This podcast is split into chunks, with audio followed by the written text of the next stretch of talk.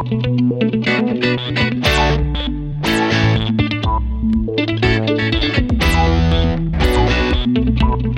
hey, and g'day, and welcome to my guest list pod. I'm your host, Darren, and thanks for taking some time out of your day to listen in from wherever and whenever you're doing so. This week, it's season 2, episode 16 of my guest list pod, and it's a very enjoyable interview episode. But before we get to the interview, remember if you would like to get in contact with the show, you can find me at my guest list pod pretty much everywhere you look.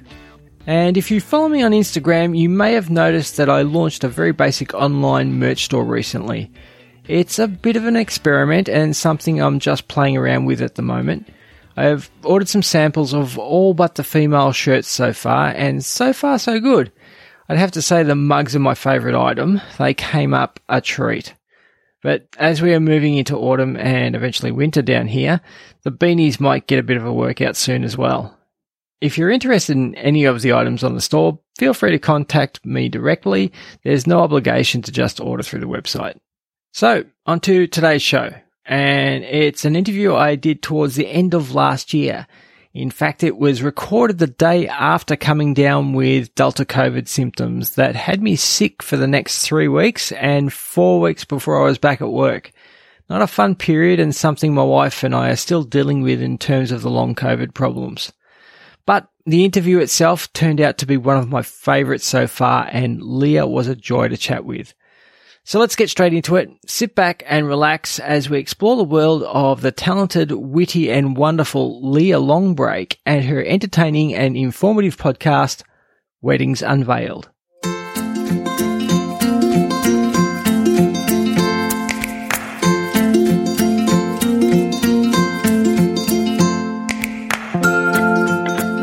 Hello, and welcome to Weddings Unveiled. Today, I am honored to be joined by a very talented individual. Leah Longbrake is a broadcast professional with years of radio, TV, and podcasting experience.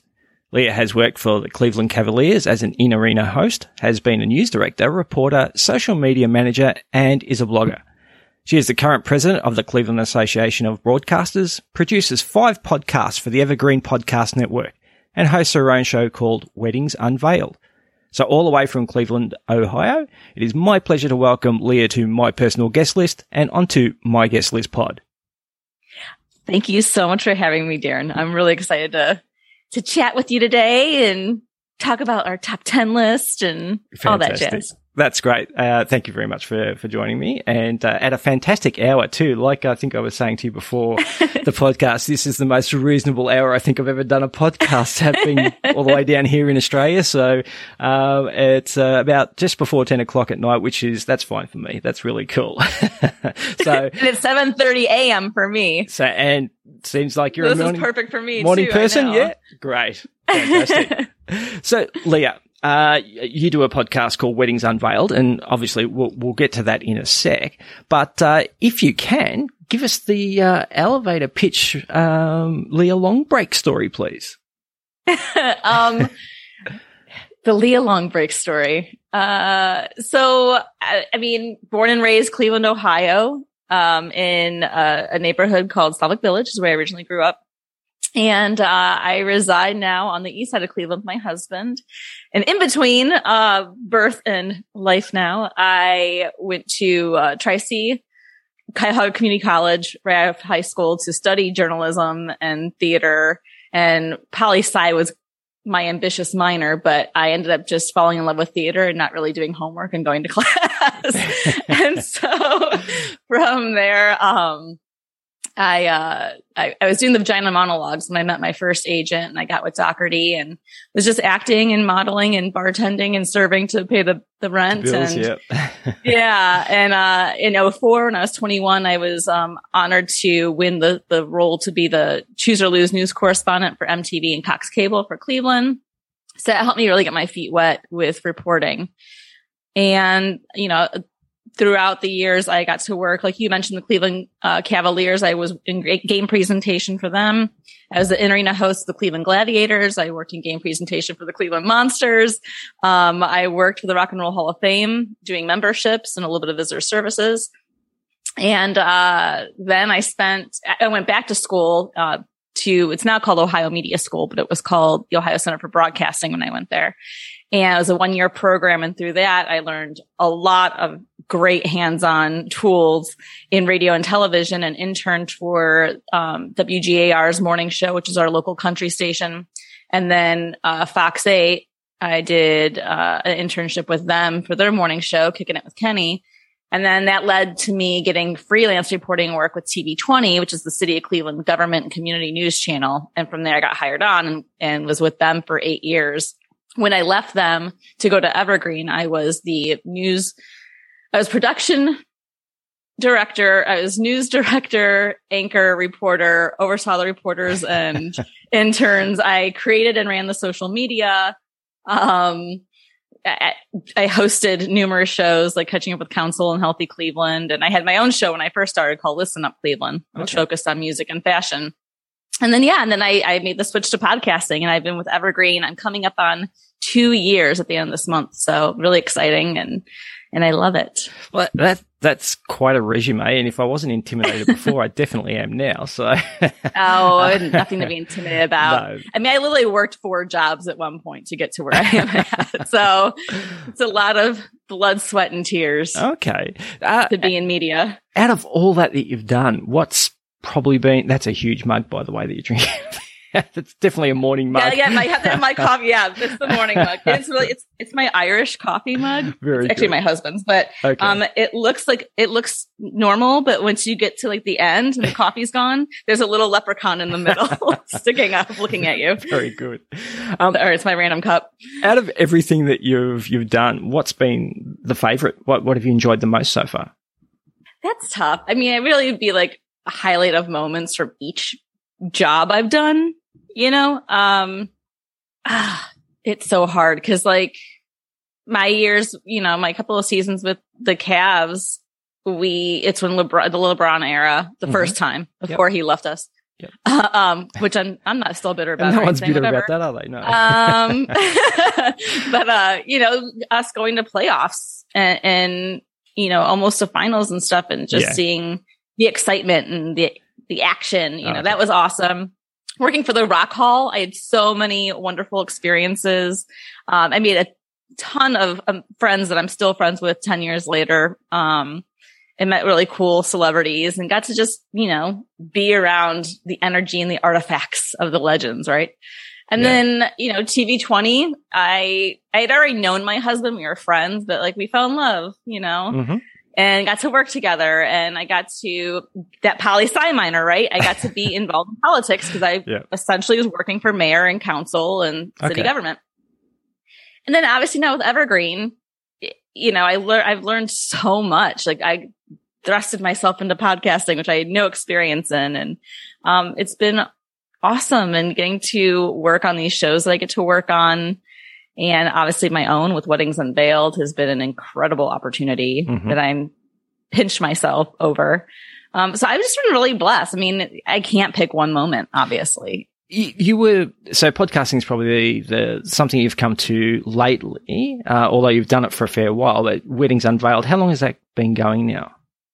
So actually, next week, uh, on October 7th will be the one year anniversary from when the first episode launched. Okay, fantastic. But I started working, I started working on it in lockdown when lockdown yeah. started for us here in America okay. in March. So it was a product of lockdown sort of thing. So yeah. Kind of, yeah. Cause like I got hired on at Evergreen.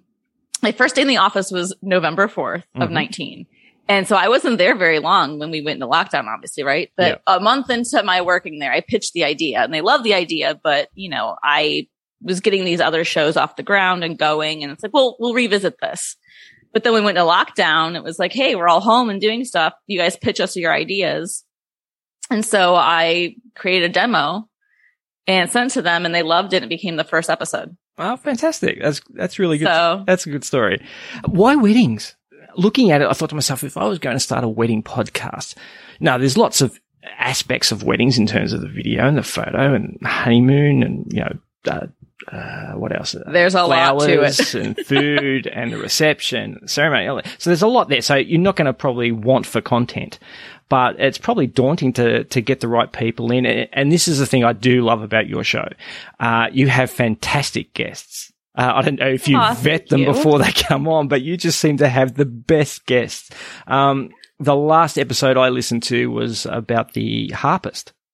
The Oh young girl- yes, yeah. Courtney. That was that was actually a really. I thought to myself, well, you know, harp's a, a, beautiful instrument, but uh, you know, how how many stories is this girl going to really have, sort of thing. But she was she was amazing. So it was actually a really good episode. But why? What drove you to start a weddings pos- podcast? So starting the wedding podcast really just came from a love of the industry. And I've been fortunate to not only attend a lot of weddings throughout my life, but I've been in a, a handful of weddings. And then obviously I planned my own. I got married May of 19. I truly have firsthand experience now. and, uh, back in 2003 into 2004, I worked as a bridesmaids consultant for a big bridal shop here. Oh, okay. So I, I have different aspects throughout my life with it. And Yeah. so, you know, I never thought to look for a wedding podcast when I was planning. I had all my books and magazines and thought I knew. I didn't know as much as I thought I did when planning. I was very overwhelming, but, um, and that's kind of what led me to, to want to create it. Like I want to create this kind of resource. And there are wedding podcasts out there that I've come to find like throughout this process. There's some really great ones out there. But, um, you know, from my perspective and having a, a nice mix of industry peeps and real life brides and couples that have been through the process to kind of share their war stories, Yeah. if you will. yeah. And yeah. you mentioned about um, picking guests. I've been fortunate um, to have met so many great people in the industry, and they've been generous with their time with doing the show. But someone like Courtney, for example, you know, I scored with her because you know, she is this amazing harpist that not only has done weddings since she was six, which I didn't realize until the interview, Mhm. but how I met Courtney was when we worked for the Cleveland Gladiators together. I was Oh. the in arena host of the Gladiators indoor football arena team, and she was one of the cheerleaders. Ah, And that's actually how we met and kept in touch all these years. yeah. But she was doing all of her harp gigs in between, you know, doing games and stuff back then. yeah. yeah. So, that's great. but yeah, I mean, getting guests, I've just been, yeah, I've been very, very fortunate. Yeah. Okay. And uh, there was another episode that you did with a, uh, a, a Megan, I think her name was, uh, that, uh, Megan Gillikin? Yeah, that was fantastic too. And she, uh, she has, you can tell, like, I was going to say, while I was listening to that episode, I thought, if this girl doesn't have a podcast, she should have one. she was fantastic Right? as well. That was a, great, uh, and she does. well. She does have a podcast. Yeah. Um, and her podcast is, is focused for people in the wedding and event industry space. Yep. But, um, yeah, yeah, Megan Gillikin, that, that's a stellar episode. I love that episode. Yeah. I love every episode, Very but cool. that one, he was, you can, yeah, like you said, you can tell when people are podcasters. Yeah, that's cool. Um, look, now you are the president of the Cleveland Association of Broadcasters, so that's quite a title, I guess. So, which is pretty cool. Um, what what do what does that entail uh, for you on a uh, on a weekly basis, sort of thing? Because you're obviously a very busy person.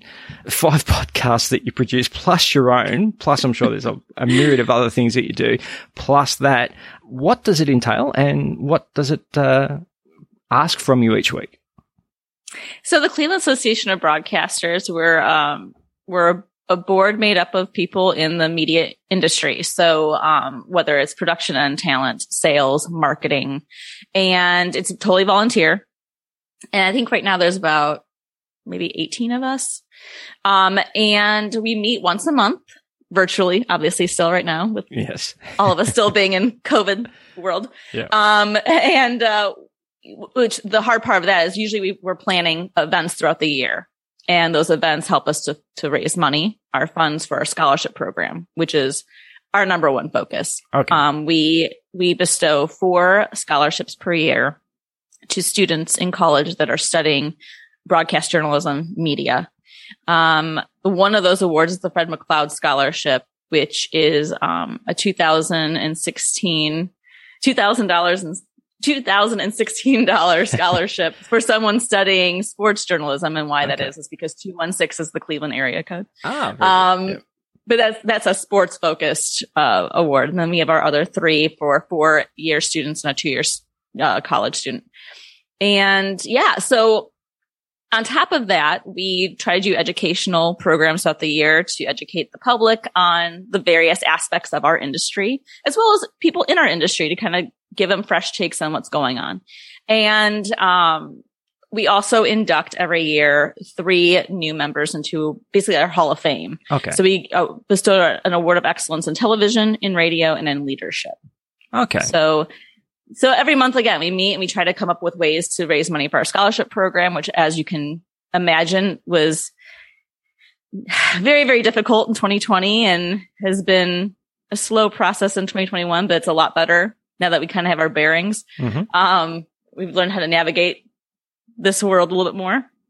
Um, but yeah, I mean, it's a very rewarding position to be in. I've been with the board for six or seven years now, and this is my second term as president. And, um, yeah, I encourage anyone that is interested in our scholarship program or wants to donate, head to cabcleveland.com. We're, um, cab underscore Cle on most of social media. And you can check out those cab conversations on our uh, Cleveland Association of Broadcasters YouTube channel as well. Okay. Do do you find that there, because of the ease of access into podcasting, that uh, you, there's a bit of a wane in the uh, traditional media in terms of the traditional broadca- broadcasting, and uh, a wane of people coming into that type of media, uh, and people going out on their own and doing their own thing, or is it still pretty strong in the local area? I guess in Cleveland. You mean like is television and radio still as strong with like, Yeah, things like still strong in podcasting coming of- about?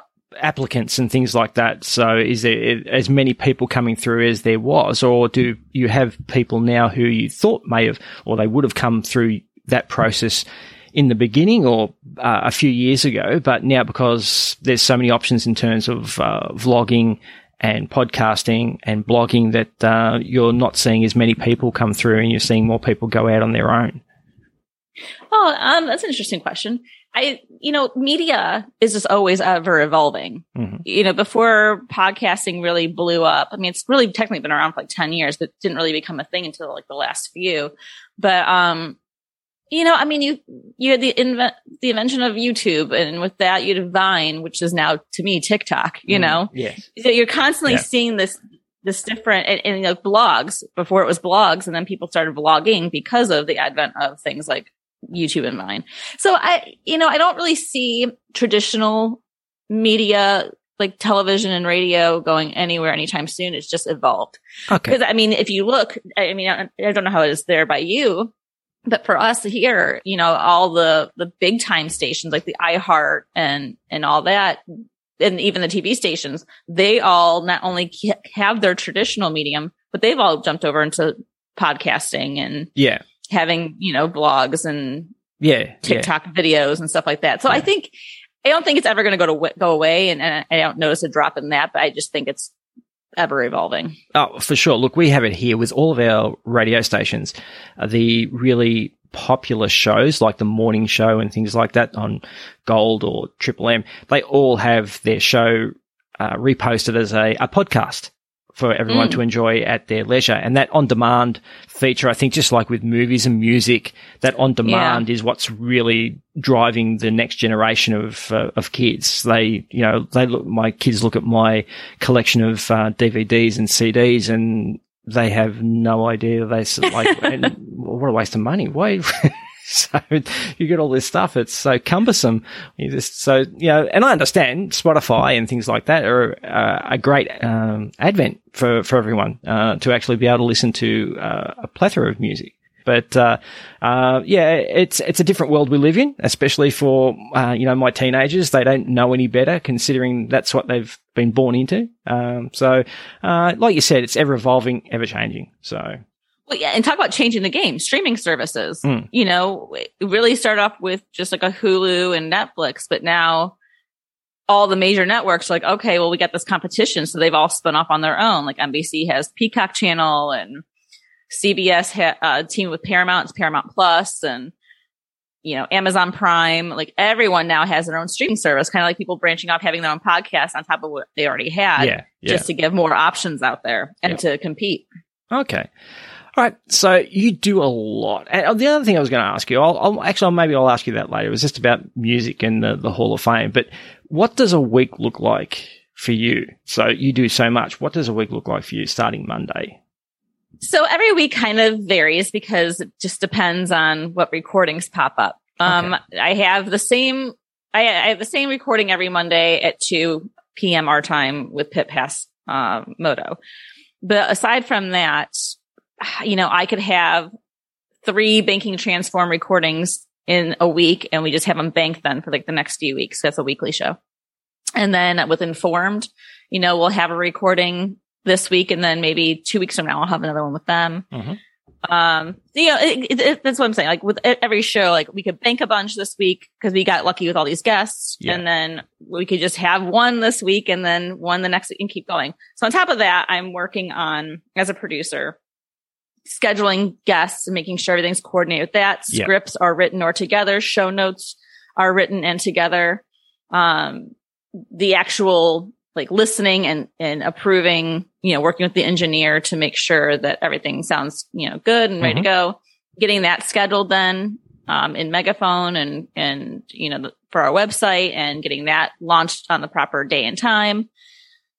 And so, I mean, that in itself is a lot. And then, um, two of the shows I produce, Banking Transform with Jim Marous and The Cats Walk also have video components. We also Okay. record video with them. Okay. So choosing the high after ordering the transcript, choosing the highlights for, you know, the, the episodes, um, making sure those look good, you know, working with the, the video editor on that and then getting those sent to whomever it needs to be sent to or upload to YouTube or, you know, Yeah. coordinating all that. And then with cab, we meet once a once a month. So whatever my task needs to be with that, with coordinating things, but it, it doesn't that doesn't take up as much of my time at the moment. It will it will be soon because we have a big event coming in the beginning of December. So I'm about to kind of ramp up more of Okay. my role there. But Yeah. um, but yeah, so like that's that's a nutshell for me in a week. It's very unpredictable for the most part, but Yeah. there's a lot of the same things I need to do every week.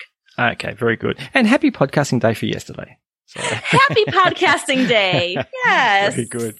All right. Look, I, I, I did get you onto here, on here to count down a top 10 as well, because funnily enough, that's the major part of my show.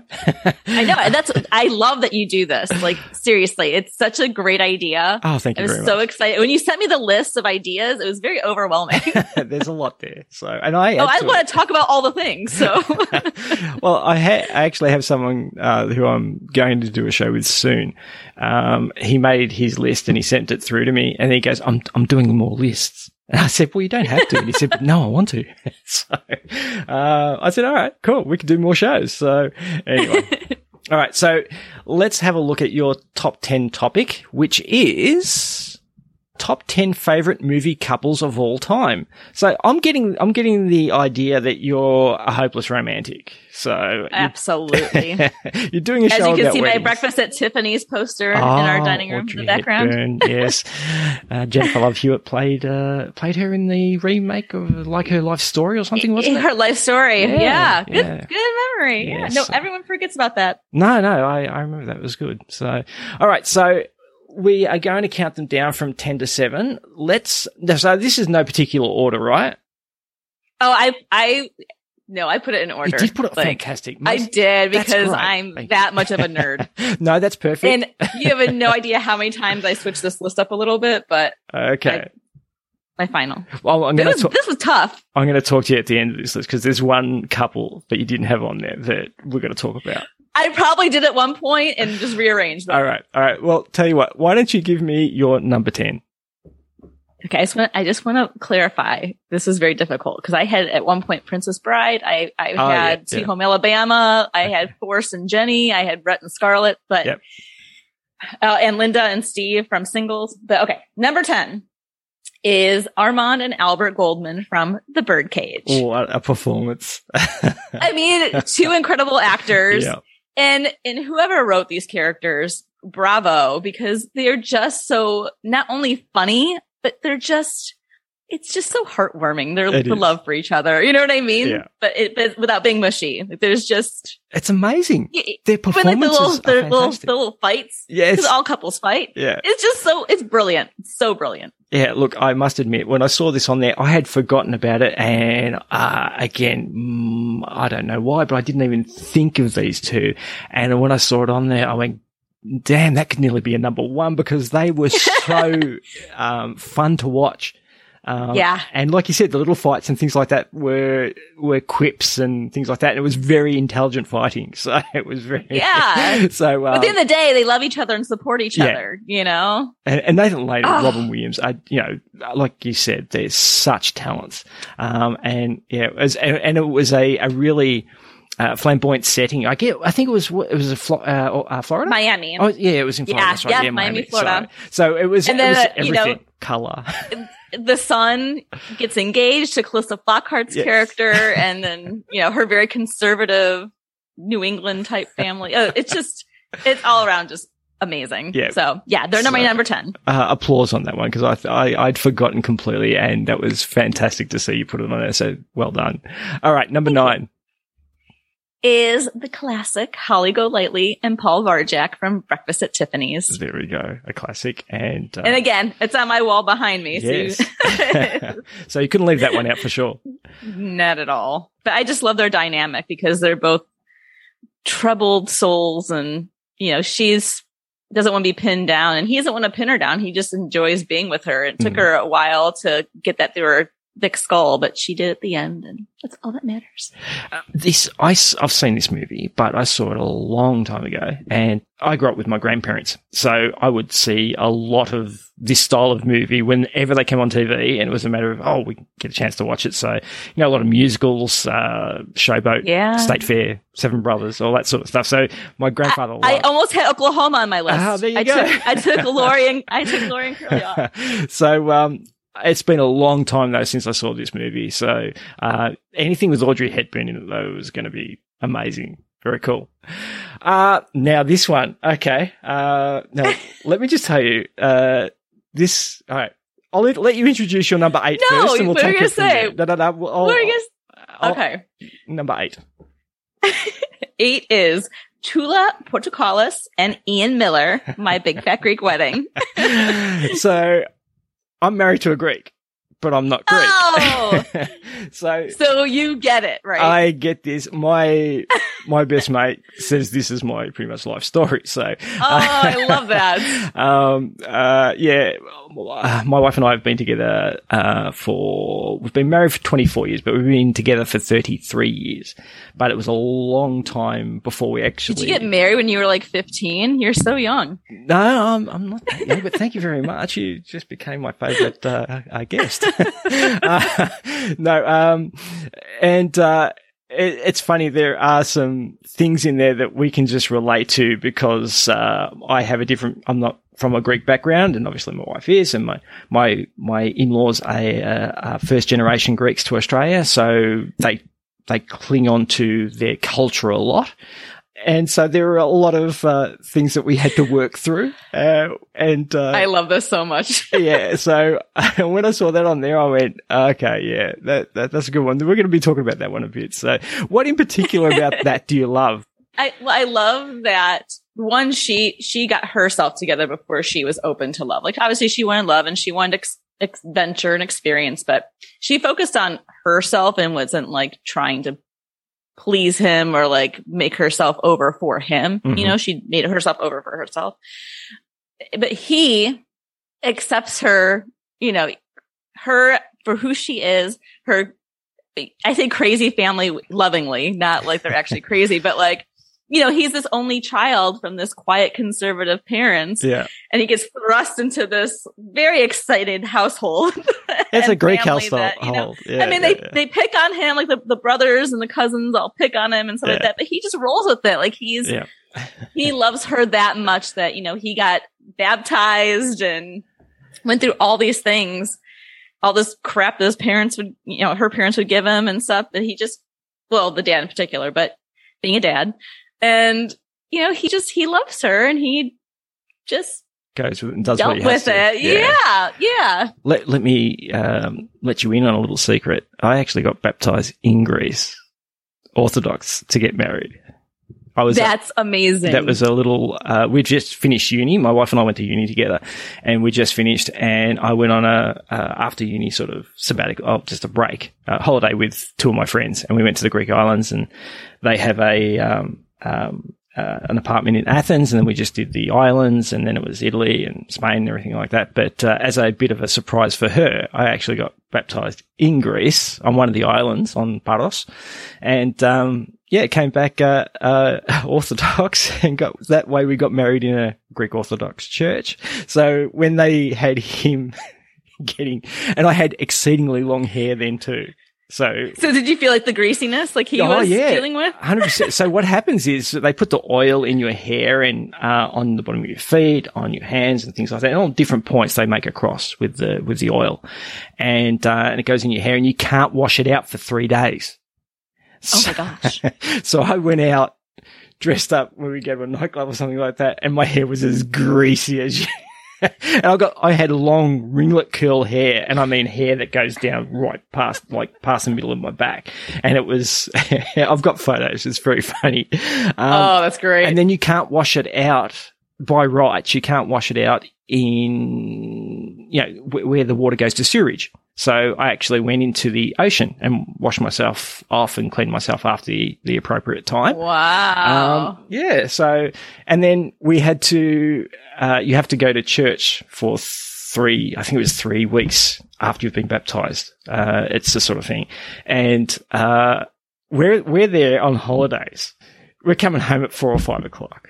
Uh, and then we're having to get up to go to church at six o'clock on a Sunday morning. we're falling Wow. asleep in the pews and, so, and the funny thing was, it was towards the end of our holiday. So my mate and I did it once, and then we were supposed to do it twice back here. We did it once and said, that's close enough. So, God understands. so yeah, he understands. So that's all right. It's cool. So, um, yeah. So sorry to, uh, uh, that no, that's awesome. I love that your- story. Thank you for sharing that. That's amazing. uh, I, I could just, uh, I could just, uh, feel, I could empathize with, uh, Ian Miller. so, um, that was John, John Corbett, wasn't it? Yeah. Yes. And he was, Yeah. what was the, there was a, he was also in a really good series I used to watch about uh, Alaska. He was in, uh, was it? Northern Exposure. That's the one. Yes. Yeah. That's I That was a great show. I forgot all about that show. I loved that show back in the day. Yeah, I really liked that. So, That was a great, great show. And then of course he went on to do Sex in the City. Of course. Aidan. yes, yes, very And you know, he's he's been with Bo Derek for a very long time. They've been together almost 30 years. I didn't even know they were together. Okay, you're kidding. Oh. Yeah. Yeah. 20 at minimum, but probably close to 30 years now. What's the age Yeah. difference there? He's 12 or 15 her junior, I think. Okay, that's not too much then. So yeah, Or her Uh, senior. How's that work? I always No. I always think I mix it up. He's younger, but yeah, he'd be younger. Yeah, yeah. Yeah, so yeah. she'd be the yeah, she's the senior. So okay, yeah. all right. Number seven. It's Robbie Hart and Julia Sullivan, the wedding singer. Very cool. I mean, she doesn't get to be Julia Guglia, which makes me very happy. I love her and Robbie together. And you could just tell their rapport, like, again, brilliant writing. The rapport from the get go when they meet at the wedding in the beginning. And Yeah, they started off as friends first, which, you know, I think is key for relationships. My husband and I, we were friends first. And Yeah. I think it's really good to have that foundation. Um, and that's one of the things I love about that couple. They get to know each other as friends first and kind of build upon there. And then at the end, when he goes after her, so she doesn't elope with that asshole Yeah. jerk. Uh, can I swear on here? You certainly can. That's Um, fine. okay. And, uh, he plays that song for her and just love it. Yeah, it's pretty cool. And I must admit, I do like show. Not so much probably for the dynamic between those two, which is, is great. don't get me wrong, but it's All the 80s nostalgia. yeah, Jon Lovitz and all that sort of stuff. It's just so funny. Uh, I, Billy Idol on the plane. Yes, Billy Idol. That's it. Exactly right. uh, yeah, it's a really cool. Well, there was 1998 too. Uh, what else came out? Um, was it 50 First Dates that came out that year? as well? That that was after that. That, was, after that. Uh, yeah. that was a couple of years after that. I've never seen that movie. Uh, do they still have that? Do they just have an on, on-screen chemistry or was it? oh, that? they they for sure do have an on on screen chemistry. So this this might be controversial for my rom com fans. Um, Fifty First Dates was one of the handful of movies that after I left the theater, I was like, I kind of want my money back. And I, I I love Drew Barrymore. yeah. I love Adam Sandler too, but I'm a big Drew Barrymore fan, like since Okay. I was young. But the movie just yeah, didn't. I hit. mean, there's parts, yeah, there's parts that are endearing, obviously, but just kind of bored me. okay. And if I just had like the wedding singer expectations in my head or not, but Yeah. I don't know. Yeah, I well, I still haven't seen that yet, so I, I just knew it was another one where the Let me know what you think when you do. Okay, I'll I'll have to put aside some time to watch it uh, with Netflix and everything else nowadays, and my my my eldest boy uh, telling me to watch this and watch that, and what it's uh, you know it, it might be down the list unfortunately, but but I'll let you know if I do watch it. So I understand. all right, cool. All right, look, why don't we take a break from the countdown and we'll ask you some questions about Leah again, getting to know you a little bit better. So we, we understand that you're a very busy broadcaster. What do you do for fun? What do you do away from broadcasting and like sport or hobbies or anything like that? Um, so yeah, I, I enjoy going for walks and runs. I'm actually competing, not competing, it's competing with myself, but there's uh the Cleveland Marathon is coming up at the end of this month and I haven't done it since 2018. And I'm going to be back at it doing the 5K Saturday and half marathon Sunday. Oh, okay. So it's the yeah, it's the it's the challenge series. So I yeah, I enjoy being out in nature. I don't get to do sports like I used to, but I love doing sports. Like I, for years, I was a cheerleader and did softball and volleyball and all that jazz. Um, but I love just frolicking around my beloved Cleveland, just going to the different restaurants. I love supporting independent restaurants and and stores, boutiques. Um, yeah, hanging out with my husband. Yep. You know what? Now that's becoming fall winter. We'll go back to being video game nerds oh, cool. and we'll sit there for hours playing um, cities and skylines. Have you Ah, ever okay. played that? no, so I'm fun. more of a COD player myself, so yeah. Oh, oh, okay, yeah, and trivia. That's the other thing. Like my friends and I Oh, will do board game nights and Oh, trivia. Like we're huge about it. Like one of my best friends hosts trivia nights and stuff like that, and all for games, all for trivia and board games. I love Yeah. trivia. I, I listen to about four trivia podcasts. So Oh, that's awesome. Yeah, I have I had one as my second guest uh, on the show. Super Fun Time Trivia from Canada. Uh, they do a live trivia event as well, and they just make it into a podcast. Oh, It's- that's cool. yeah, it's really it's it is really cool. It's more adult uh, trivia, so the, the questions are pretty normal, but uh, the byplay, uh, the interaction between the two hosts is uh, more of an adult level. So uh, it's funny. I know I love the adult games like Cards Against Humanity and yes. um, I, I bought during lockdown. There's this YouTube channel I, I'm hooked on because I love psychology and sociology. So when I get things like this, it gets me all excited. But it's called um, Cut, and they do a game called Truth or Drink. okay. And so they'll have like couples on there, they'll have uh, exes on there, they'll have a parent and their child, and they ask them these questions. And if you don't want to answer it, you have to do a shot. Uh, this could get messy and, very quickly. And, and so I, I bought it Especially they now sell it as like a game. Well, and there's different, there's different, um, levels. Like you can Okay. just do like the tamer ones that you'd play with your coworker Yeah, or yeah. something, you know? And then they have like the super raunchy Ah, that like if you're playing with your significant other, Yeah, you know? Okay. Um, so that's when you can really find out about each other. And yeah. Which could we be tried playing that during quarantine and it was good and bad. yeah, I was about to say that could be yeah, that could go one of two ways. I, I would recommend Truth or Drink. It's super fun. I'm going to have a look at that for sure, definitely. So you were involved with a lot of the sporting teams in Cleveland. So are you a big sports fan? Oh yeah, yeah. No, I I love all of our sport, our, all of our sports teams. Um, definitely a, a huge Browns fan and Indians Okay. fan. Like I just got got to go to an Indians game with Evergreen. We had a company um a company night out there, and it was so so much fun because I hadn't been to a game all season, Mhm. and it was the last week that we're going to be the Indians because we're we're about to change next season to the Guardians. Yeah, yeah, I heard. And yeah. so it was awesome to get to be at the ballpark and, you know, enjoy that ending of one part of our history, right? Mm. And then uh, I was just at the Browns home opener, not the actual game, tailgating, because tailgating is it's basically a sport here in Cleveland. you're you're you're up and you're drinking in the parking lots surrounding Yeah. the stadium by like seven a.m. and um yeah, I love it. I live I live for football season. I- out of all the sports, like I played softball for years and I love baseball, but if, if I had to if I had to choose, I, I'd say I'm a football girl Okay. first. Yeah, yeah. Look, it's it's a huge, uh, it's a hugely popular sport. Obviously, we we have. Um, you'd be surprised. We have a lot of people that follow NFL in Australia. Oh yeah, yeah, and we have um, one of the guys in a, uh, uh, group that I'm in, a podcast group that I'm in on Instagram. They actually do a fantasy football league, and he does a podcast oh. for that oh. called Astro League um, uh, podcast. And they're all Australians, and they're all mad NFL fans.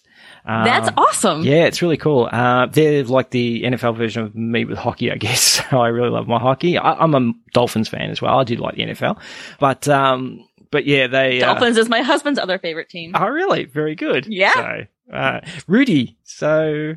Rudy. so how, Patrick Rudy. I was about to say, how did he get to? So his name obviously is Patrick. Uh, mm-hmm. Is there a story that you can tell why he got the name Rudy? it's funnier when he tells it, but I can I can give you the Cliffs Notes version. Okay. It's a really awesome story. So, um, my my husband's mom was in labor with him and his uncle Joe, um, Uncle Joe wasn't married to Aunt, Aunt Nene at the time, but they were together. Well, he wanted to be there for the birth.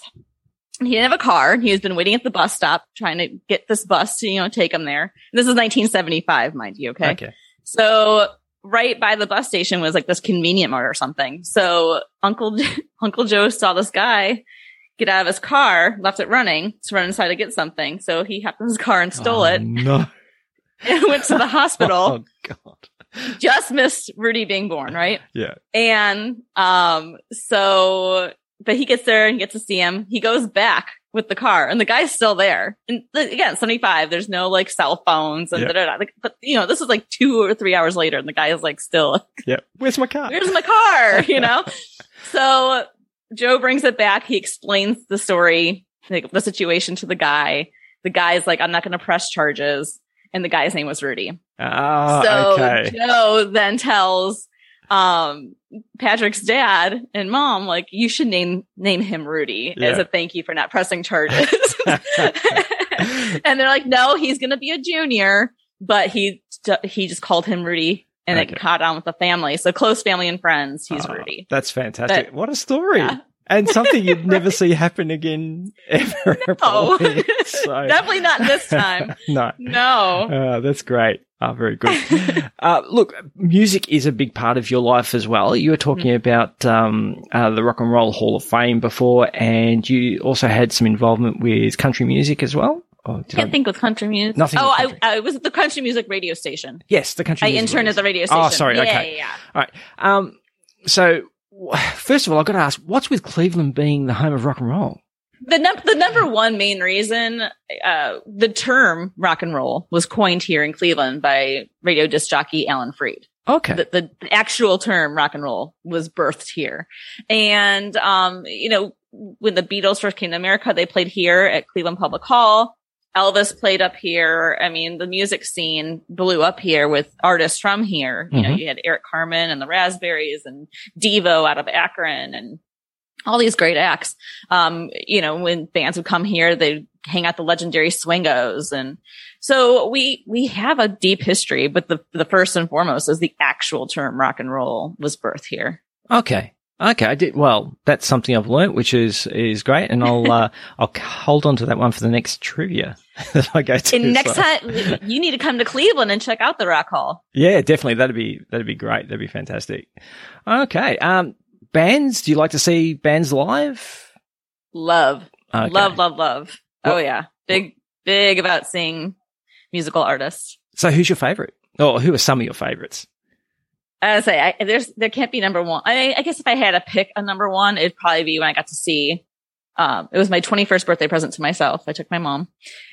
Prince, oh, 2004 musicology okay. tour, front uh, row. Oh, nuts! And he, and he, did the round, and he did the round stage. Yeah, yeah. And the first, in the first like 5,000 people at the arena got the musicology album, so I got it. Oh, fantastic! Walking in the door, that I mean, that was a dream. Yeah, like seeing him come up from, you know, from below the stage yeah. coming up and he had these really high heels boots. Yeah. The heels were all sequined. Yeah. Oh, uh, no. he, he was, it was a dream. It was everything I wanted and more. He was the first perfection. First album I ever bought, like first vinyl album I ever bought was 1999.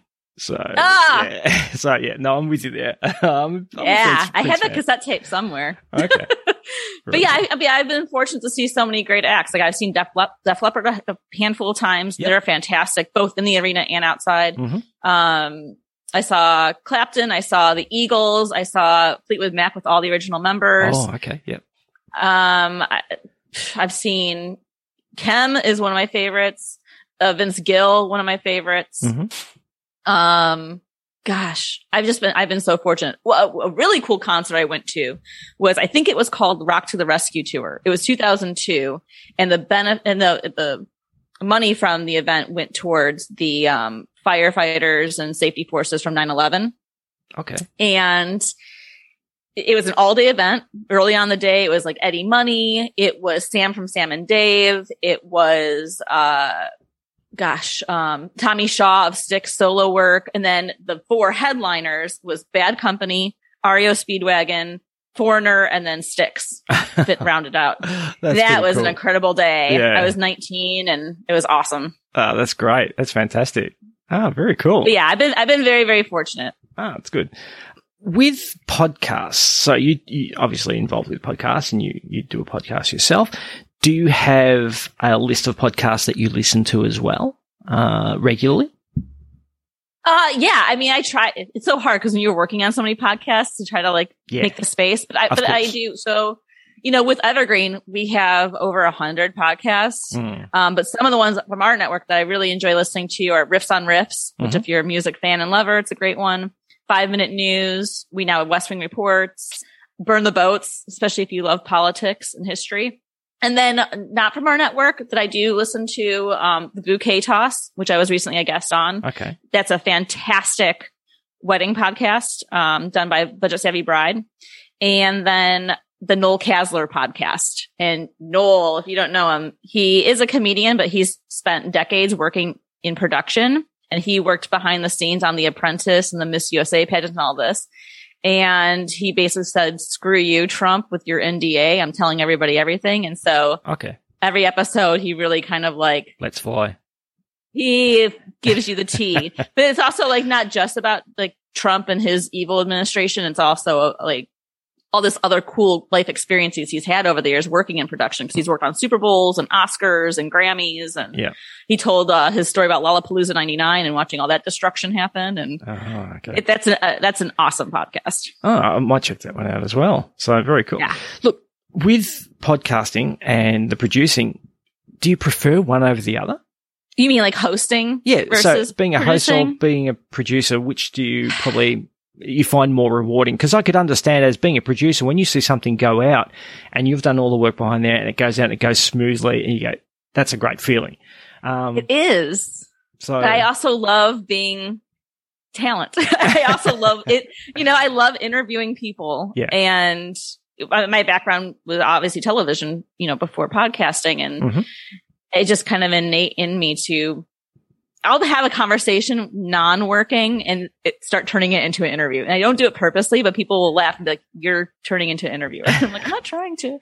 um, it, it is, it's hard. That's like a Sophie's choice. I can't make a decision. That's, that's, That's what right. I love about my show. The two worlds collided and I get to, I get to host and produce it. and so. produce it, uh, which is fantastic. Yeah. Yeah. Ah, great. That's good to hear. All right. Look, let's get back to your countdown. Uh, I think we were up to number six. So what have you got at number six? It's Prince Akeem Joffer and Lisa McDowell from my favorite comedy of all time, Coming to America.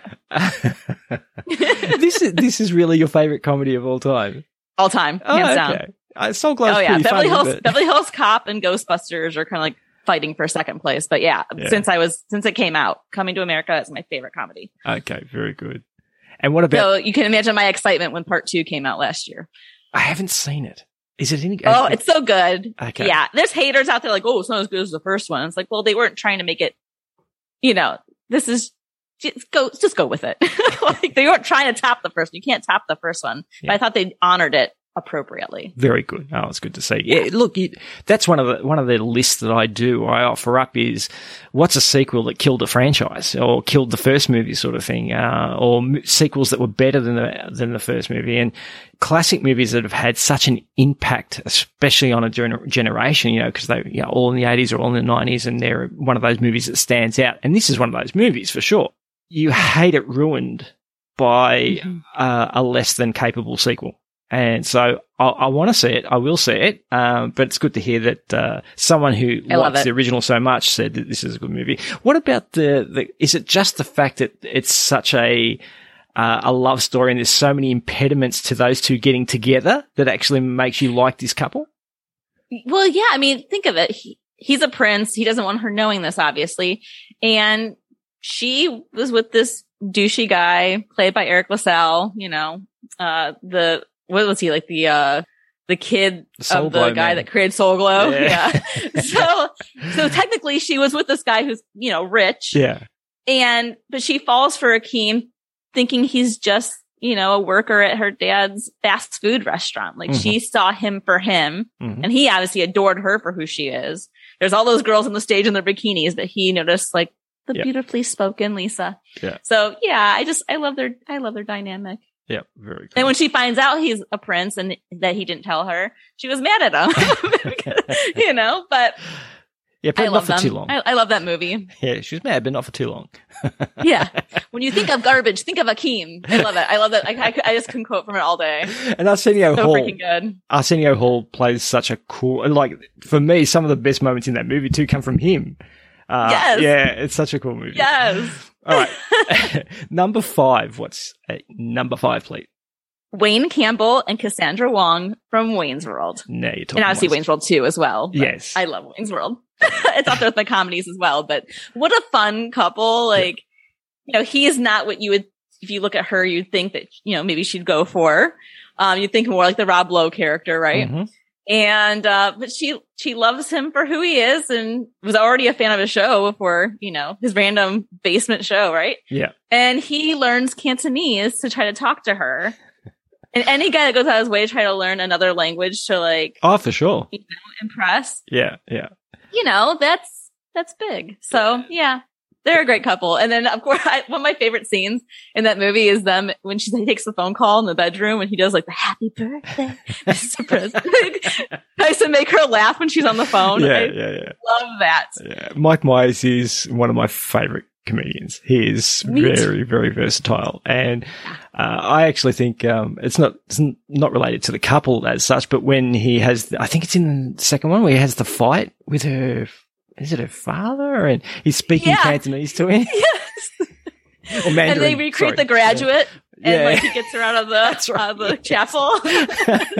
uh, there's just so many good parts of that movie, and uh, yeah, it's a classic. And and yeah, uh, what can you say? It's it's great. And look, like you said, again, it's a a couple that you probably look at and go.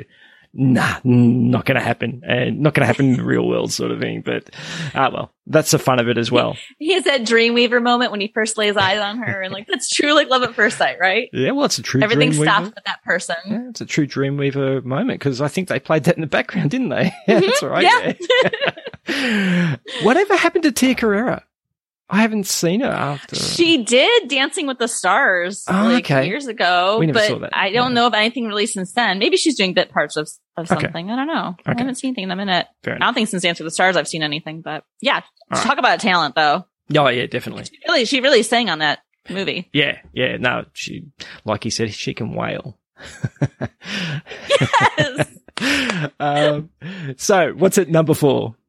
Number four is Kathleen Kelly and Joe Fox from You've Got Mail. Okay, now that was Meg Ryan and Tom Hanks. Yeah, Yeah. and this right. is actually the third time they partnered up for a movie because first they did Joe versus the volcano. oh, that's right. And then after that was Sleepless in Seattle.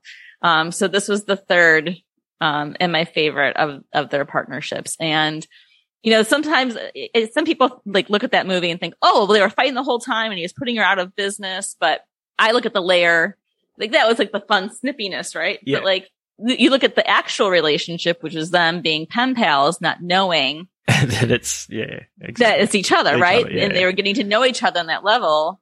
and he was already helping inspire her to like, you know, cause she, she in the movie was mm-hmm. like, I love my shop and I feel a little lost. And with it closing, you know, and she was missing her mom who had passed away and had started that bookshop. And she was like, I just feel like there's something more, you know, for me basically. And he inspired her without her knowing it was him at 1st Mhm. to eventually, not, you know, spoiler alert here, but, you know, she ends up writing children's books.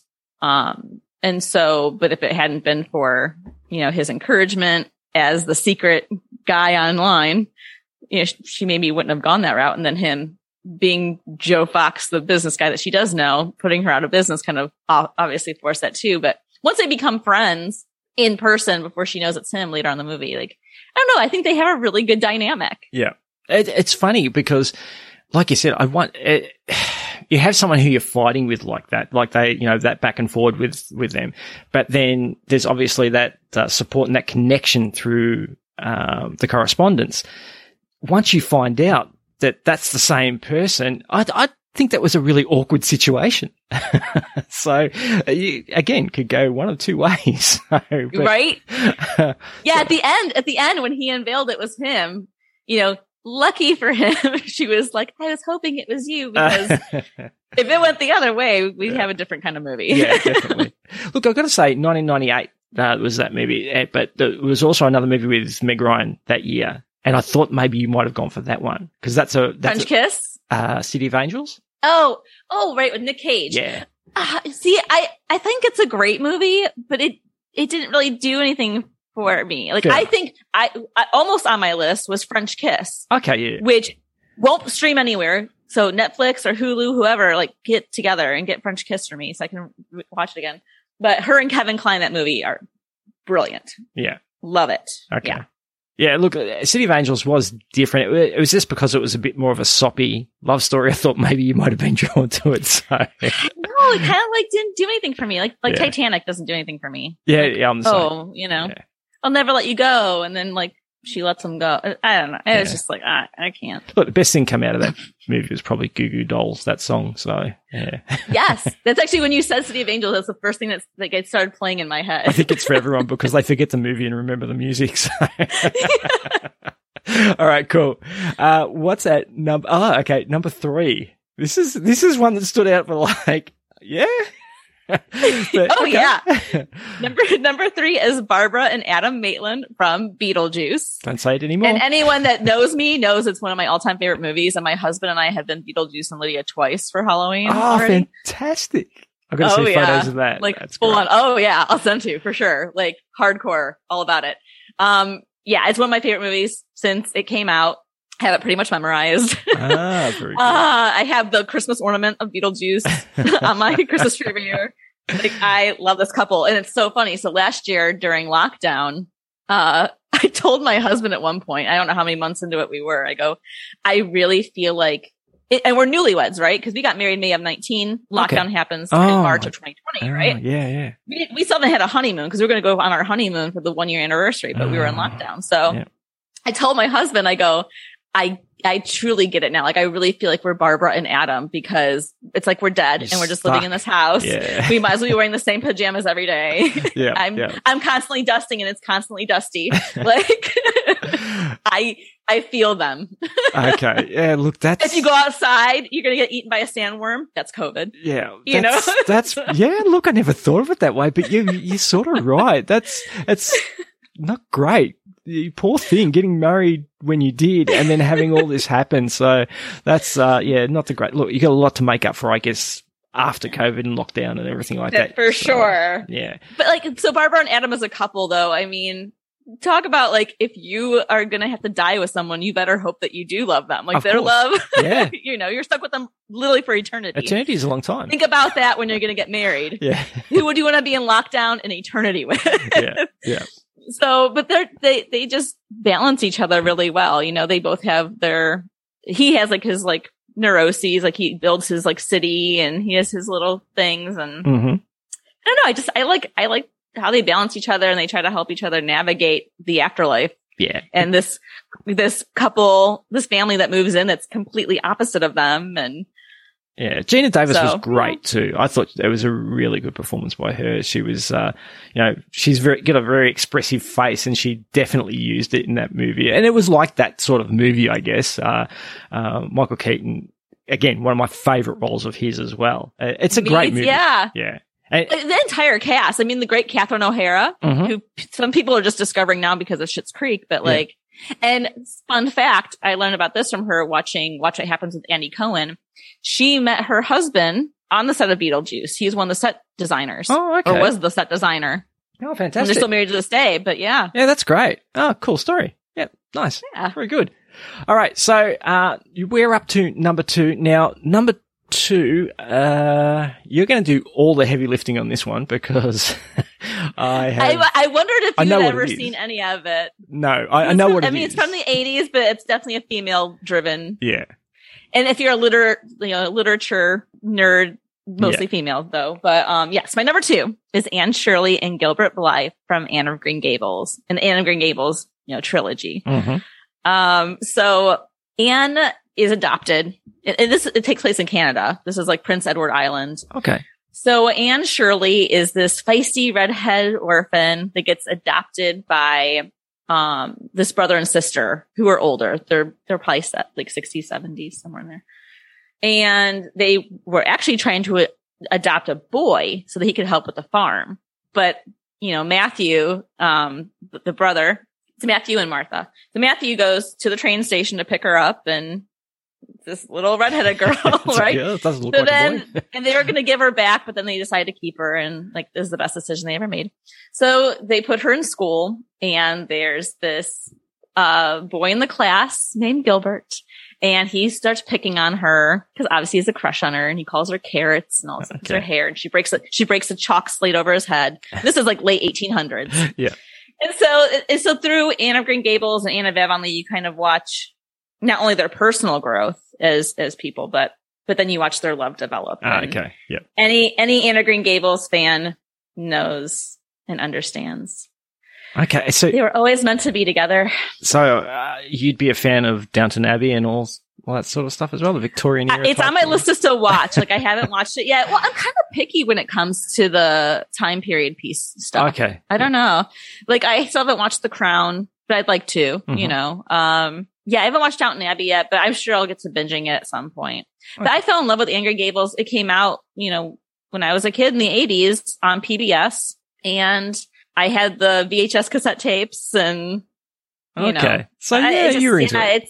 Yeah. oh yeah, yeah. And that one—that's that that's sort of a, a relationship that happens over, you know, uh, a long period and things like that. There's so Mhm. much invested in it that I can see how it would be, you know, especially if you read the books or watched the, the movies or the Mm-hmm. series, you'd be really invested in their relationship and how that would have that impact. So yeah, that's, that's, Yeah, and I have all 10 books from the series. Oh, okay. So, you know, comparing that to how they did the movies, I actually prefer the movies. oh, I think they did a good job of condensing some of the books. Yeah. Cause like Anne of Avonlea is the second movie in the trilogy. And that's where, um, you know, they end up graduating from high school and going off to university and it's separate university. they, they are not around each other. They kind of keep in touch once in a blue moon, but Yeah. you know, via letter.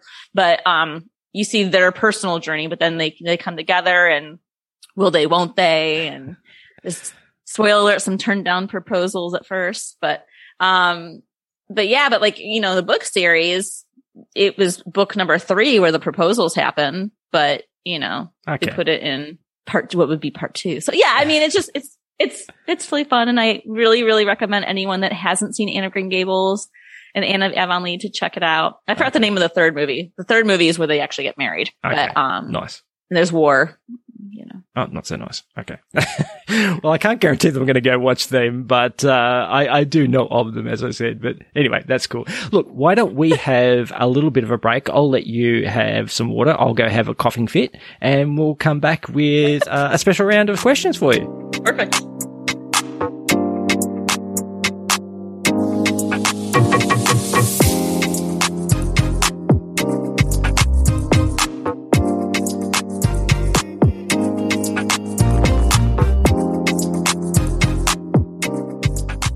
And we're back in with Leah from Weddings Unveiled. And we have uh, the last set of questions for Leah before we get to her number one.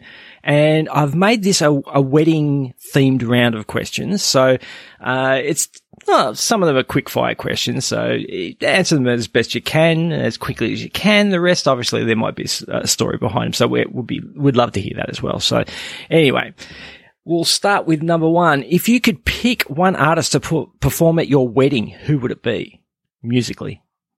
Oh, that's so tough. Um, maybe Kem. Who is Kem? That? He's a R&B artist out of uh, Detroit. Okay. He's phenomenal. And, oh, yeah. Okay. Maybe him. It's tough. That's tough though. There's a, there's a lot, but if, if Prince can come back to life, that'd be great. Very good.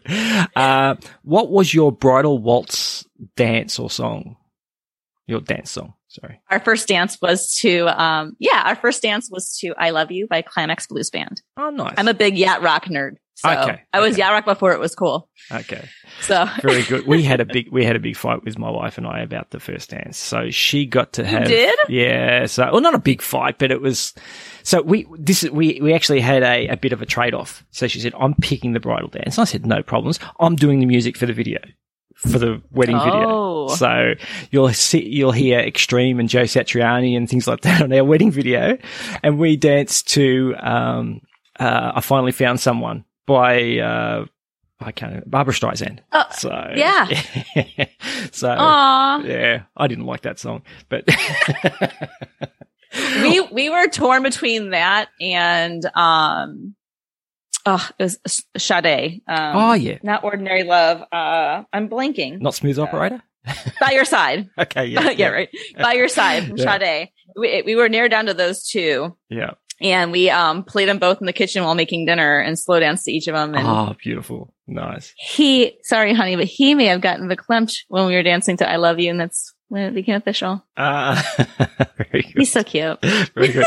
I wanted a, a song by Extreme called "When I First Kissed You," uh, and uh, I think she, when I played it to her, she was like, "Oh yeah, that would have been a nice one," but she still stuck with her. So She's still on with Barbra. yeah, exactly. Babs won. uh, what would be your ideal wedding ceremony setting other than a church? or is it the church? well, we got married at a brewery. Oh, nice. Yeah, makes the reception Company. Sorry? Yeah, Great Lakes Brewing Company. That's Oh, where we lovely. got married, and that's that's where we um also like officially started dating and falling in love during the Christmas ale tapping, which is Oh, actually okay. coming up. We'll be celebrating seven years together. Fantastic. um and two and a half married now but um yeah so aside from a brewery i really thought i'd have like a barefoot on the beach wedding or elope in vegas okay. Fair enough. Uh, ideal honeymoon destination. maybe one day i'll get my honeymoon yeah, in I know vegas that. I didn't know that Um, still I haven't put had that. question in. but but paris has always been a dream to go to and then my husband and i really both want to go to poland and ireland too okay. Uh, so very good. Yeah. What's one thing you could have, uh, you would have changed about your wedding day if you could? i would have been better about my budget Ah, okay. but I don't think you're Robinson Crusoe there in terms of uh, blowing the budget. i mean we still did really good for like you know having a, maybe a hundred people but yeah. um we'll be paying it down for a long time still Okay, fair enough. even with saving as much as we could What's the worst thing you've seen happen or heard of happening at a wedding? You know um i guess nothing super terrible. I mean you hear stories about people getting stood up in that but, but my personal experience i guess the worst is just people getting so hammered that they're just like crying and fighting. Yeah, yeah, you know yeah. that's that's the worst Falling fortunately, over. Yeah, but- before, they can make a speech, all that sort of stuff. Yep. Okay. yeah so at the end of the night and then there's like hammered and crying in the ladies room and i hate him Ah. it's like oh my god get out of here Um, what is your favorite wedding that you've seen? So it can be celebrity or not, uh, but or you've attended or you've just seen on TV. What's a favorite wedding? Okay, I'll go celebrity route because there's been so many great ones from my family and friends over the years, and I've been fortunate that every wedding I've been in has been awesome. Um, so celebrity wise, my favorite wedding is Cindy Crawford and Rande Gerber. They're Oh. barefoot in the beach in the Bahamas. Okay, Simple, beautiful, romantic. lovely. Ah, very good. Back to the beach again. So, Yeah. um, can or should a woman propose? And the fact that I'm even asking that in this time, I know is, but some people have some traditional ideas on things. So, Well, no. So, okay. So with this, yeah, I mean, women, we should be able to do whatever we want, right? But I will say there's a little, a little thing with this. Yes, I think women should be able to propose. And like you said, we are in times now that I think we should just like of course. get it together, people. It's allowed. Yeah. However, however, I will say this is something that you need to talk about with your significant other because if, if this is something that your significant other, whether it's a male or female, obviously, Mm-hmm. Yeah. that's something that they've always wanted to do or they feel strongly about them, whether it's a gender role thing or, you know, we're talking about like a lesbian couple, maybe the, the other woman wants that role that wants to be able to do that. They, Yeah. they've dreamt of doing that themselves. I think this is where um, a couple needs to have the discussion up front when they're starting to, to talk about like, Hey, I want to marry you one day. Da, da, da. Like, what does that look like for you? Like, is this something that would bother you if I did it? Okay. Is this something that, that cause what if it's like really important to your partner, Yeah. even more so than to you? Yeah, you yeah. know what I mean? You don't want to, you don't want to, it's not even just a gender role thing. It's just something that they've always wanted to do. Maybe figure that out first. So you're not hurting someone's feelings or making them feel uncomfortable or, you know, cause if it does make them uncomfortable and not you, maybe that's a deeper discussion y'all need to be having about Yeah, your for sure. future and your roles, you Yeah. know, cause that's going to then translate to chores and Yeah. family planning and, you know, Yeah. kind of can snowball. So I, I say yes to women being able to propose, but have a conversation to make sure your partner is like on the same page as you. Uh, it's a it's one of those things i guess that i think you're right in terms of communication uh i to this day you know 33 years on have never been allowed to forget the fact that i never really proposed we were Really? we were actually together for nine years before we got married um Well, you met in university, right? yeah, so she was. Uh, I was at first year uni, and Christine was uh, actually finishing off her HSC, which is finishing off high school here. Uh, and then we, she came to the same uni, and then we we spent time together there. So, but it was like you know.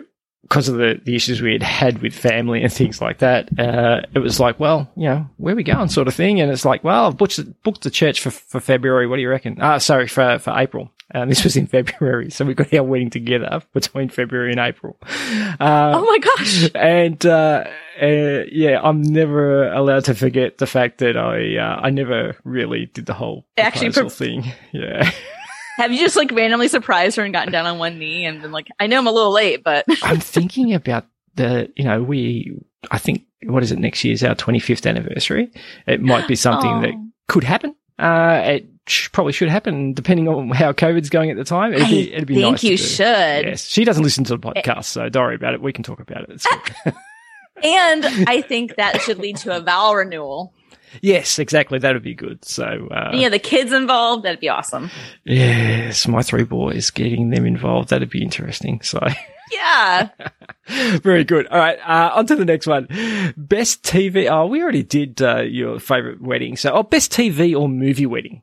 Favorite movie wedding is The Wedding Planner. Okay. Oh, actually, that's not, that's not actually a wedding. It's just a wedding movie. So I guess actual wedding in a movie. Oof. Gosh bless it.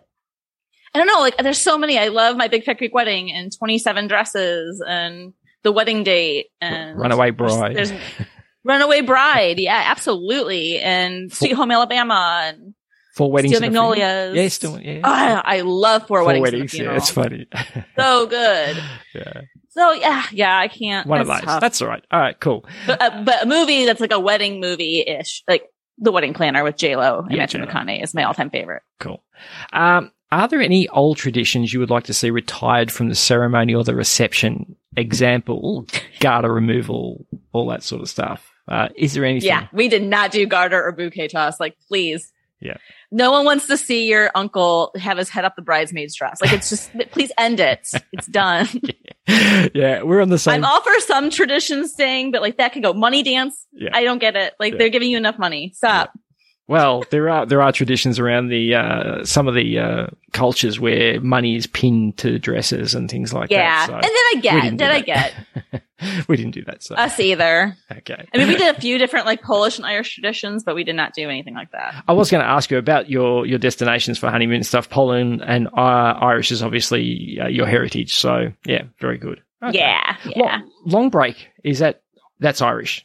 So he's Irish and he's, since we've been doing like all the heritage stuff, like the 23andMe or whatever it is, Yep. my heritage, um, he has Greek in him too. Oh, really? Ah, Yep. very good. She didn't know. Okay, very good. Yeah. Okay, um, we're now up to your number one. We've finished all the wedding questions. We're up to your number one. So please uh, let everybody know what your number one movie couple is. It is Harry Burns and Sally Albright when Harry met Sally. uh, classic. Uh, right? Yeah, I mean, I think it there's not an explanation really needed. I mean, No. if you've seen the movie, you know the beautiful trajectory of them trying to be friends but can't be friends and then becoming friends and then falling in love. and, and it's so, it's so funny with Billy Crystal because he's pretty awkward and you know everybody knows the the uh, cafe scene and but the whole movie is you know that that back and forward between the two and Billy Crystal being such a talent as well. And Meg Ryan very very obviously very talented. It's a it's a heartwarming movie. Well, you mentioned so that scene uh, at the diner, at Cat's Diner. So if you watch, you know, in the beginning of the movie, and they're in the, this car ride, she's she's kind of sheltered, right? Hmm, hmm. And she has her days of the week underpants, yeah but there's no Sunday because of God. yes But then, you know, fast forward to how she is there, and then as like their friendship develops, and and she, you know, grows up, she gets older, she has her life experiences with dating Joe and being a journalist and all this.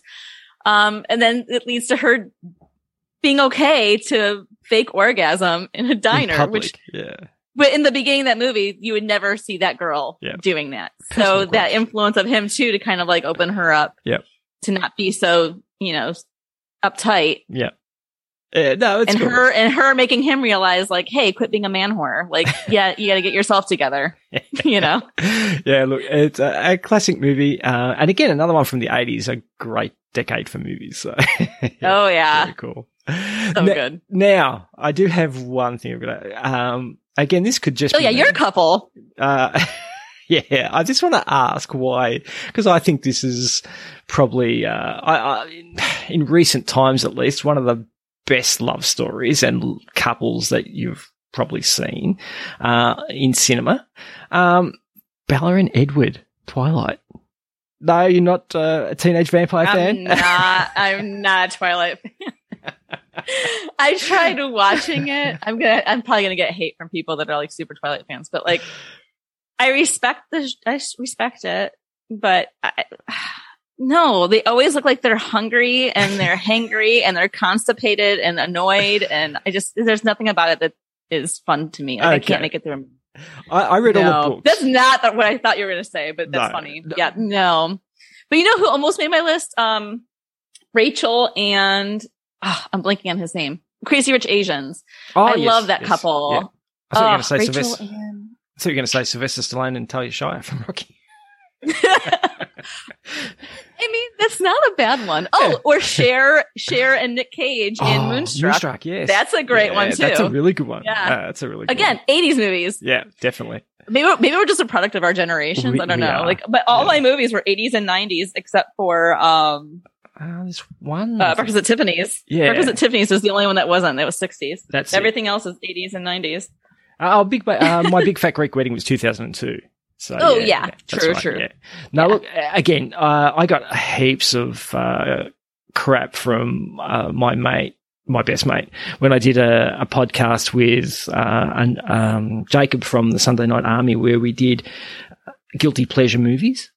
And so I've read all the Twilight books, and I when I the movies were like Mortal Instruments um, and Twilight, obviously, and a couple other things that were on there. And uh, he texted me after I did that that episode and aired, and he said we can't be friends anymore.